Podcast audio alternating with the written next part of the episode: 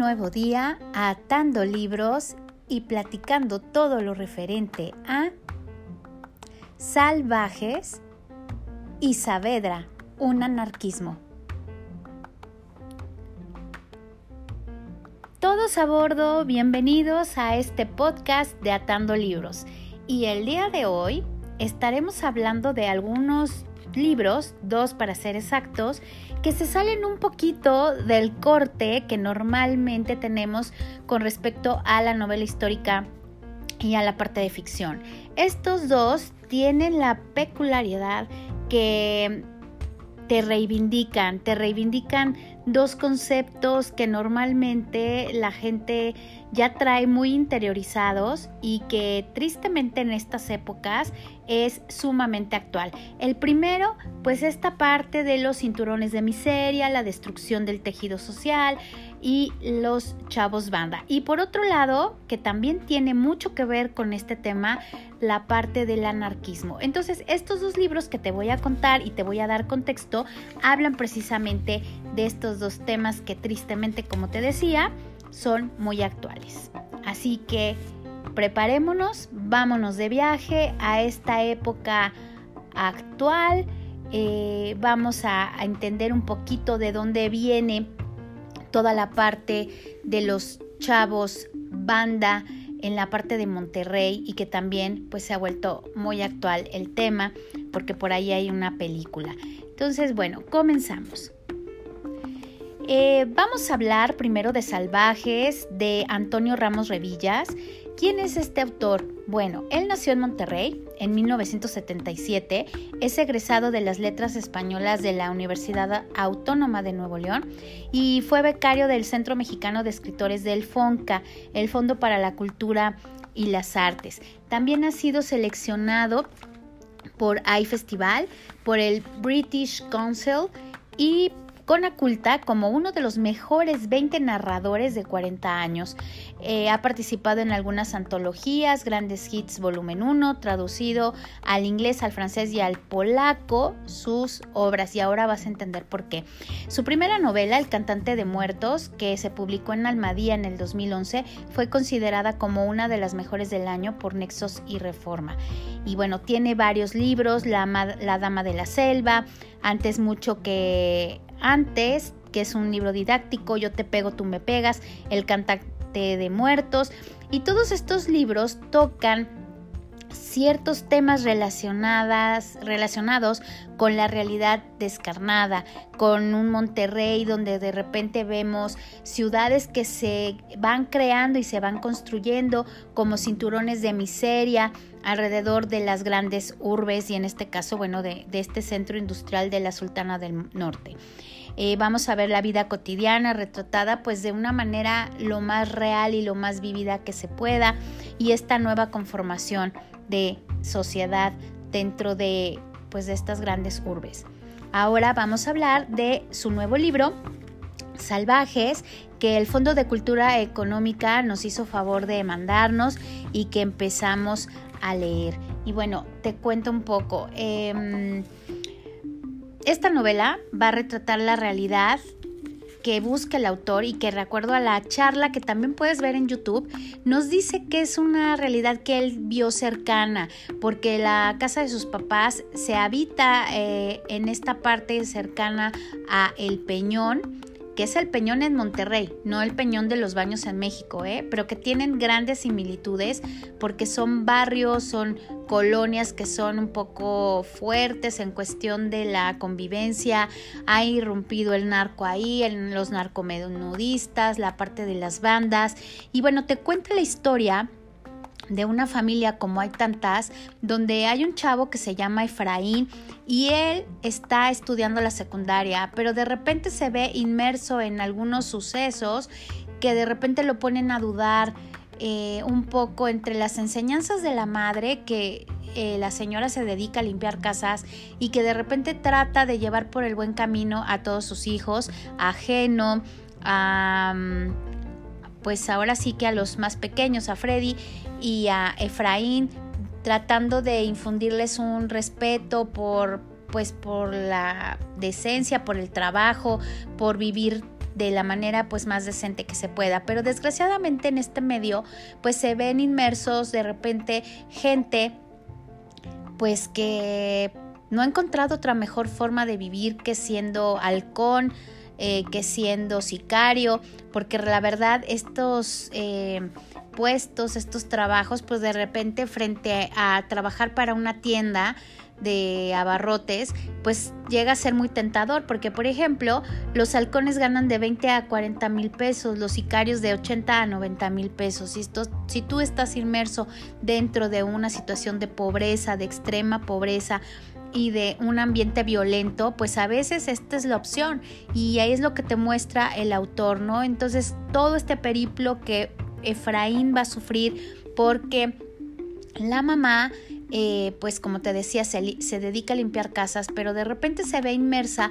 con una situación amorosa porque es una madre pues que se ha quedado abandonada y se hace cargo de los hijos y de repente pues se le acerca un hombre que se llama Miguel y este le viene ofreciendo pues como cierta estabilidad en el sentido emocional y aunque ella es la que realmente sostiene esta casa pues este hombre de repente pues se convierte ahora sí que con el novio de la mamá y de repente este hombre hace algunas cosas que meten en un problema a la mamá y la mamá pues va a dar al reclusorio. Entonces Efraín pues se ve siempre en esta disyuntiva a lo largo de la novela por irse por el buen camino o tomar esta vía rápida que le va a dar dinero para poder acceder a esta parte de... Eh, tener un abogado de oficio para su mamá y de repente pues nos encontramos otros personajes, por ahí el Geno, que es el líder de una banda y que pues trata de ayudarlo y trata de decirle pues mira, aquí hay trabajo y de repente pues enrola a uno de los hermanos, a Freddy, uno de los más chicos y también se ve de la, la desilusión, la falta de de oportunidades para estos jóvenes que más adelante pues se verán entre la espada y la pared de seguir en la pobreza o seguir tratando de sobrevivir o agarrar este camino fácil que les plantea el narco, las bandas, el traficar con droga, el venderla, pues para tener una vida mejor. Entonces, este es más o menos el retrato de lo que te está planteando eh, el autor Antonio Ramos Revillas en Los Salvajes y pues también te pone sobre la tela, eh, la mesa, la parte de carencia del Estado de Derecho para los que menos tienen, el papel de repente de la Comisión de Derechos Humanos, que pues en este caso con la mamá de Efraín, pues brilla por su ausencia como también esta gente se tiene que cuidar de los policías que de repente irrumpen y violan sus derechos humanos nada más porque los eh, caracterizan, porque están eh, en esta zona, creen que todos son criminales, porque si algunos tienen este tatuajes, porque de repente pues se ven no no estudiantes, de repente pues hacen sus racias, los suben a las camionetas, los andan este basculeando como ellos dicen y pues se ve toda esta parte de la descomposición del tejido social. Eh, de repente pues también a la mamá le suceden cosas porque pues dentro de la prisión pues también hay que elegir bando, ¿no? O eres mula o eres parte de las sectas que ahí se dan, cristianas, o eres parte del, de pues ayudar al padre que también está metido ahí en la iglesia, en la en el presidio, este, pues tratando de ayudar y de propagar la fe. O de repente te vuelves un paria, ¿no? Y si eres un paria, pues vas a sufrir las consecuencias. Esto de repente nos da un poco la mirada y refleja a un clásico, a los miserables, ¿no? O a las ciudades de papel que también se mencionan dentro de la novela. Entonces, pues creo que sí es un retrato más real, más claro de lo que está pasando en Monterrey en estas situaciones. Y yo leí un artículo ahí de, del Sol de México donde el periodista de Gerson Hernández hablaba de qué tan real es esta película de Ya no estoy aquí del 2019 de Fernando Frías que obtuvo eh, un Goya bueno, estuvo nominada al Goya, perdón, y obtuvo un premio al Directors Guild of America como mejor película. Y bueno, aquí eh, pues a diferencia del libro, Ulises y su banda eh, Cumbia, ahora sí que están muy apegados a la parte de, la cumbia colombiana, muestra otro esquema y otra realidad que poco tiene que ver con lo que ahora actualmente se vive. Esto es más bien un retrato de los 90, donde las bandas se sienten identificados con, las, eh, con la música de Colombia con un culto a la cultura punk y se hace el desprecio de, de estos jóvenes marginales, ¿no? De Peñón de los Baños Em, que también, bueno, es una zona en la Ciudad de México también que tiene ciertas particularidades. Y bueno, aquí em, en esta película se retrata a la banda de los tercos, que son como carnes de cañón para el crimen organizado. También se ve el culto a la música colombiana, con los cholombianos, a la Virgen de Guadalupe, a la parte de los grafitis. Y bueno, todo esto muestra que 30 millones de jóvenes pues están siguiendo esta tendencia, ¿no? Pero para el eh, articulista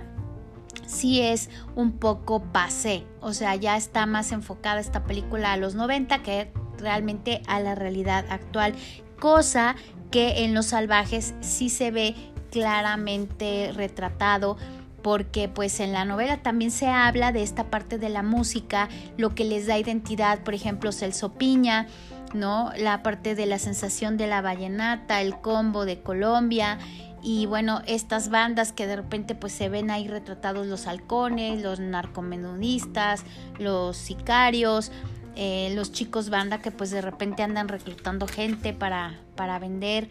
eh, los estupefacientes y pues estos guetos, ¿no? Y también el cómo los jóvenes que no van ni de un lado ni de otro, pues cada vez encuentran menos oportunidades de sobrevivir a esta realidad. Todo esto viene eh, como antecedente de los 90, donde surgen los primeros chamos, chavos banda, perdón, y se vuelve esto una forma de organización y una parte de la vida cotidiana. Esto se da en los 90 como respuesta a la crisis económica y al común denominador que es la carencia de certificación social, es decir, son subgrupos que no son reconocidos en su totalidad como parte de la sociedad por la conformación, porque se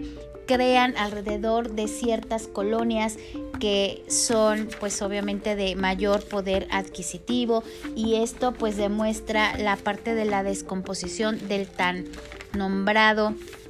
tejido social. Y en los salvajes pues también se muestra que estas eh, partes de colonias pues pueden crecer pegaditos, ¿no? A las zonas más pudientes de la Sultana del Norte como sería San Pedro Garza García y al lado pues puede haber una colonia en esta situación pues de pobreza extrema como es la colonia Independencia. Entonces un relato realmente que te habla de lo que existe, de lo que está sucediendo en la actualidad y hay que hacer notar que el escritor nos contó que metió ciertas palabras de uso común que también trató de desmitificar que la gente que habla caló, ¿no? Estas palabras que de repente pues uno a veces no entiende, eh, trató de ponerlas para ejemplificar que todos en algún momento las usamos, no solo las personas que pertenecen a esta zona, a estas ciudades, no a estos cinturones pues de los menos favorecidos, sino de repente pues sí utilizas tú en tu hablar eh, la palabra caló. Entonces, te recomiendo que le eches un ojo a este libro. Si no es un libro fácil, no es una novela histórica, es un relato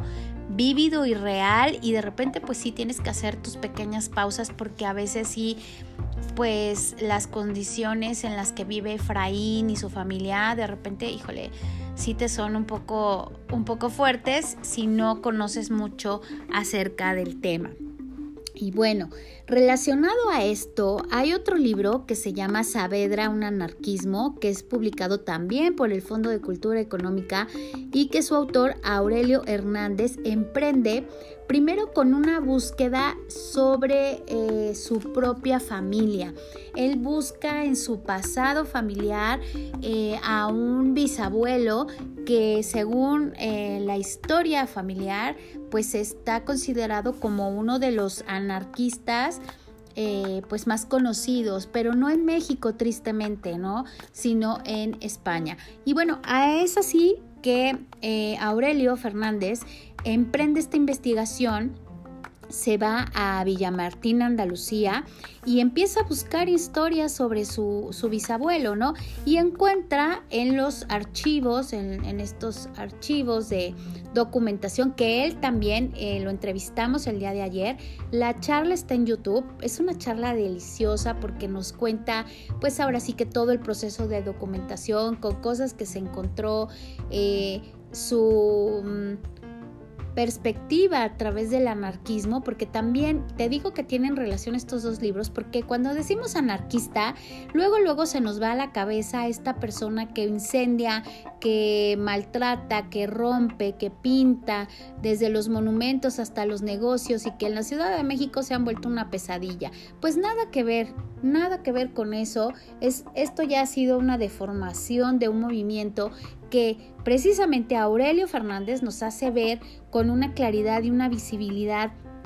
bien importante y también nos enseña realmente cuál fue el origen y cuáles eh, las características de este movimiento, que nada tiene que ver con esta cuestión de confrontación, de pelea, pero sobre algo absurdo. Entonces tienen una razón de ser los anarquistas, ¿eh? eso es lo que quiero decir. Entonces él nos cuenta pues que obviamente se fue a los archivos eh, allá en Andalucía y que empezó a buscar y que mucho de lo que obtuvo fue a través de recortes de periódico y de labor, la labor periodística. Eso es bien importante. Y bueno, aquí encontramos a Abelardo Saavedra Toro,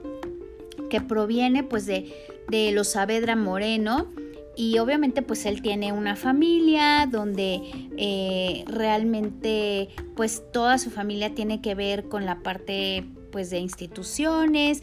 Eh, se dice que la madre de su, su bisabuelo pues ahí había una relación eh, como de que era prima. Y bueno, esta mujer, Dolores del Toro, pues es la mamá de Abelardo, le deja una herencia 750 pesetas, pero él, fíjate, cómo tiene sus ideales de anarquista, él no la acepta. Esta herencia la toma un primo y el primo es el que dice, bueno, te voy a dar dinero para que tú te vayas a hacer una gira como anarquista y emprendas esta parte de una revista que se llama Tierra y Libertad y a través de esta se empiece a difundir toda esta parte de la lucha anarquista.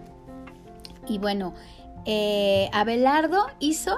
de oficios. En la charla de YouTube nos cuenta cuántos números de oficios tuvo este bisabuelo. Pero te puedo decir que fue boticario, que fue periodista, que estudió herbolaria y cirugía menor, estuvo en el hospital militar, eh, tuvo relación con grandes literatos del tiempo, por ejemplo Machado y Juan Ramón Jiménez, eh, el autor este último de Platero y yo. Él estuvo en, en, Sevilla, luego se fue a viajar a Cuba y bueno, ahí en Cuba la verdad es que lo quieren mucho porque realmente él supo aglutinar este movimiento de el anarquismo, pero aunque fueran contrarios sus eh, seguidores a él, él supo darle cohesión a ese movimiento, ¿no? Entonces eso es lo, padre. También, eh, bueno, cuando muere su esposa de tifus, pues él le da un colapso y él realmente eh, pues emprende como este viaje, empieza primero a, a relacionarse con la parte de los tranvías eléctricos en Sevilla, era cobrador, por eso te digo que tiene muchos, muchos oficios y después pues él se dio cuenta de que los trabajadores pues estaban a disgusto porque dijeron, bueno, ahora que ya están los tranvías, pues nos van a correr, nos vamos a quedar sin trabajo, porque antes acuérdate que se transportaban con mulas, este y obviamente pues quienes dirigían a las mulas pues estas personas no para transportar de un lado a otro. Entonces pues él empieza a publicar en el libro acerca de lo que les va a pasar a estas personas y se empieza a conformar una huelga en contra de sustituir a las mulas por esta parte de los tranvías eléctricos. Y ahí pues él empieza también a integrarse dentro de esta federación de sociedades obreras de la región y se aúna también con que se han perdido las últimas colonias en Puerto Rico, Cuba y Filipinas en 1898 y también pues se ve el efecto de la guerra de los Estados Unidos. Y ahí pues empieza a caer todo el, comercio monopólico que acuérdense que estaba centrado en Sevilla, en la corte ¿no? La casa de contratación que hizo a Sevilla poderosa, muy rica, y pues ahí viene el, el debacle, ¿no? Entonces él, pues obviamente se empieza a mover hacia la parte de Cataluña, la parte de Andalucía, y empieza a difundir toda esta parte del anarquismo que toma fuerza, y también se ve influenciado por la Revolución Francesa, por la parte de los principios de Robert Owen, con la parte comunista, esta parte del idealismo de una utopía, todo para todos, en igualdad.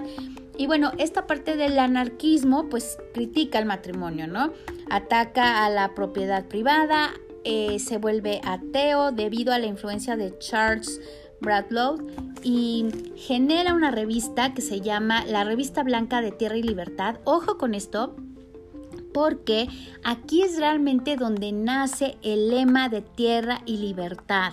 que después veremos en la Revolución Mexicana, porque eh,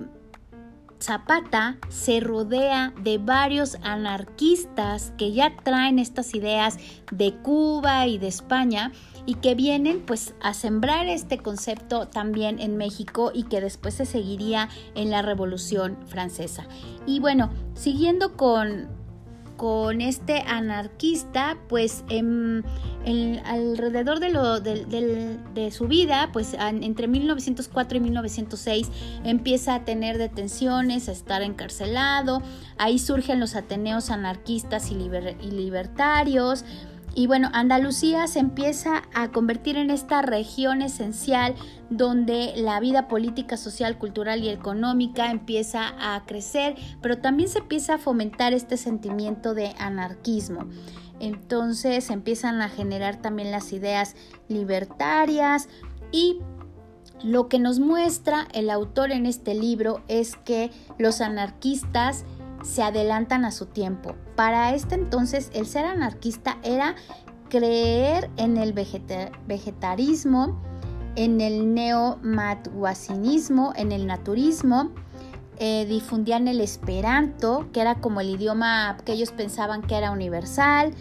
y obviamente pues ellos buscan también una alternativa al régimen social, eran libres pensadores, como te digo también pugnaban por eh, ser ateos, porque a todo mundo tuviera una propiedad, un terreno para vivir de, su usufructo y tenían pues sus principios comunistas, ¿no? Entonces en este sentido se forma como un, eh, ¿qué te podría decir? Un cuadrado donde por un lado está Sevilla, por otro lado está Málaga, luego Algeciras y otra parte de Sanlúcar y ahí se crea este cuadrilátero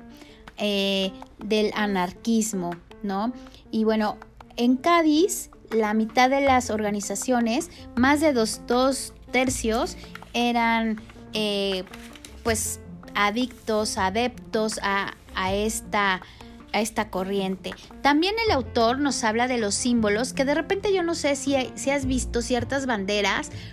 eh, relacionadas con el anarquismo, que traen un círculo, que traen un triángulo, que tienen estas manos entrelazadas. Bueno, todo eso tiene un símbolo y lo vas a poder descubrir en este libro. Y también las conexiones, como te mencionaba, con la Revolución Mexicana, con Emiliano Zapata. También por ahí... Eh, este anarquista se ve inmiscuido en un conflicto con, adivina quién, con Porfirio Díaz. porque obviamente él apoya a la Revolución Mexicana a través de su revista y a los líderes de estos alzamientos como los Flores Magón y ahí en su periódico desde Cuba denuncia los acontecimientos represivos por parte de Díaz a los Flores Magón y posteriormente pues el asesinato, ¿no? Entonces, obviamente, eh, Porfirio Díaz dice, ¿sabes qué? Hay que hablar con Cuba y decir que por favor encarcelen a este fulano porque pues me está tirando y no es posible y entonces hasta allá llegó el brazo largo de Porfirio Díaz y a este hombre lo encarcelaron un rato. Alguien por ahí le preguntó, oiga, pues usted realmente qué tiene que ver con Porfirio Díaz, cuál fue la causa, este, usted qué, qué comenta al respecto de esto. Y él dice, por ahora soy anfibio y afiliado al pancismo, porque a fuerza lo querían, ahora sí que dijera que, que, estaba en contra, que era revolucionario y todo ese rollo, y pues él contesta de esta manera muy simpática, que también el autor nos dice eh, el carácter ¿no? de, de su bisabuelo, lo que pensaba, cómo fue su educación, hacia dónde se movió, qué cosas le interesaban y también pues nos va reflejando todos estos símbolos que te digo, como el círculo, como el triángulo y las manos, qué simbolismo real tiene y esto que generó y qué bases tiene para lo que vemos ahora cuando salen los anarquistas con esas banderas rojas y negras y que también son origen de las huelgas. Entonces es interesante, el libro está escrito a nivel de crónica. De acuerdo al autor, tiene algunos toques por ahí que quiso como meterse un poquito en la novela histórica, pero son nada más visos, es una cronología. Entonces, si de repente em, piensas que es una novela histórica, pues no, es una cronología y bueno, de repente sí te puedes llegar a saturar un poquito porque pues sí son muchos datos, pero si vas ahí tomándotelo con calma y te gusta que te cuenten la historia en tiempo y forma, pues esta es una muy buena opción. Entonces, eh, pues estos son los dos libros de los cuales el Fondo de Cultura pues está sacándolos como nuevas publicaciones. El día de hoy hubo la presentación de este último libro de, Saavedra, un anarquismo de Aurelio Fernández eh, y se hizo como pues reinauguración de la librería Rosario Castellanos. Puedes encontrar el video en el canal del Fondo de Cultura en YouTube y yo te invito a que cheques nuestras dos charlas con estos dos autores en nuestro canal de YouTube. Así que aquí te di algo de contexto,